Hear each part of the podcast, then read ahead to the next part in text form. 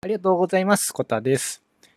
もう迷わない。タイトルがしょぼいタイトルから輝かしいタイトルにつける方法を話します。ズバリですね、えー失恋で検索してみてくださいって話です。はい。全然意味わからないですよね。あの、説明しますね。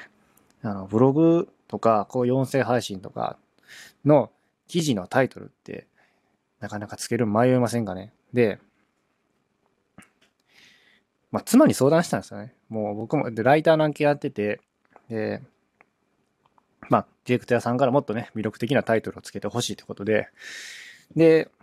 ポイントとしては、やっぱり知人とか友人にあの見てもらうといいよっていうことを書いてくれてたんで、まあ、素直に、もうちょっと妻見てくれって見たらもらったんですよ。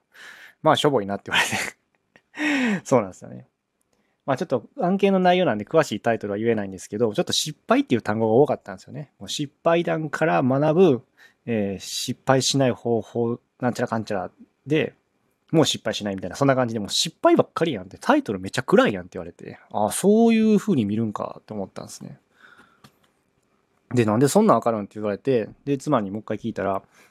こういう、こういうタイトルがいいんやでって見せてもらったのが、その失恋に関する記事のタイトルがすごいわかりやすかったんですよね。で、どんな感じかって言ったら、あの、これ聞きながら、聞いた後でもいいんですけど、ぜひ失恋って、あの、失う恋で失恋で Google 検索してもらいたいんですけど、大体この暗い未来から、あ、暗い未来じゃん、暗い現在から明るい未来になるような、わかりやすいタイトルが多いんですよ。例えばどんなんがあったかっていうと、えっと、どんなんがあったかな。あの、えっとね、待ってね。あったあった。え失恋を乗り越えた先は明るい未来だった。とか、えー失恋にありがとう。失恋、えー学んだこと13、学んだ13のこととか。あと、えー失恋、彼を忘れた時に迎えられる明るい未来とか、これすごないですか？もう失恋ってやっぱ辛いことやけど、そっから明るい未来に変わっていくタイトル書いてあったりして、こういうのがいい、こういうの私めっちゃ気になるから読むんやって教えてくれたタイトルってやっぱ良かったんですよね。わかりやすいというか、気になりますよね。で、あと、失恋の立ち直り方、女性が前を向くための6つのステップとか、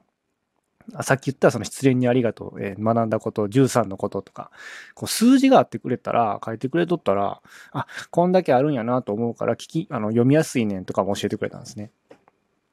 で、これも、あの、よく言うじゃないですか、数字があるといいとか言うんですけど、なかなか具体例わからんくなかったですか、今まで。じゃあ、どんなんやねんと思ってたじゃないですか。数字を書いた方がいいよっていろんなね、あの、テキライティング、ウェブライティングのね、あの、本とかでも言われてるんですけど、妻から教えてもらいました。あの、皆さん、これを聞いてるあなた、まず失恋でね、検索してみてください。失恋してる必要はない、失恋、失恋必要はないんですけど、なんでしょうか。あの、とりあえず検索してみてもらったら、本当にね、ああ、こういうことかって分かってもらえると思うんで、えー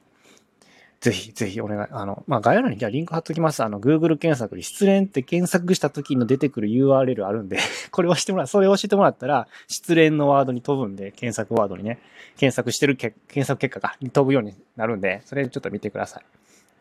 ということで今日は、えーブログとか音声配信のタイトルで、もうなかなかいい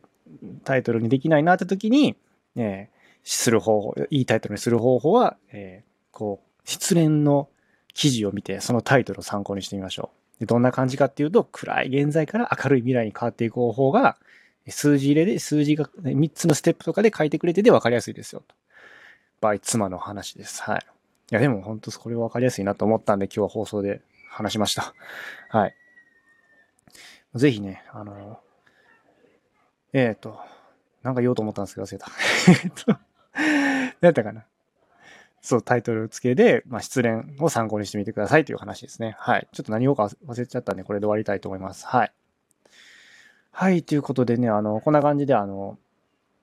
まあ、ライターの案件でもね、使えるようなね、こういうタイトル付けって、やっぱ悩、なかなか悩ましいと思うんですけど、あの、ぜひ参考にしてもらったらなということで、あの、フリーランスとかにもね、在宅ワーク略奪情報をこれからも発信していくんで、よかったら、あの、いいねボタン押してくれたら嬉しいんで、いいねボタン押してほしいです。はい、最後まで聞いてもらってありがとうございました。次回またよろしくお願いします。それではまた、バイチャ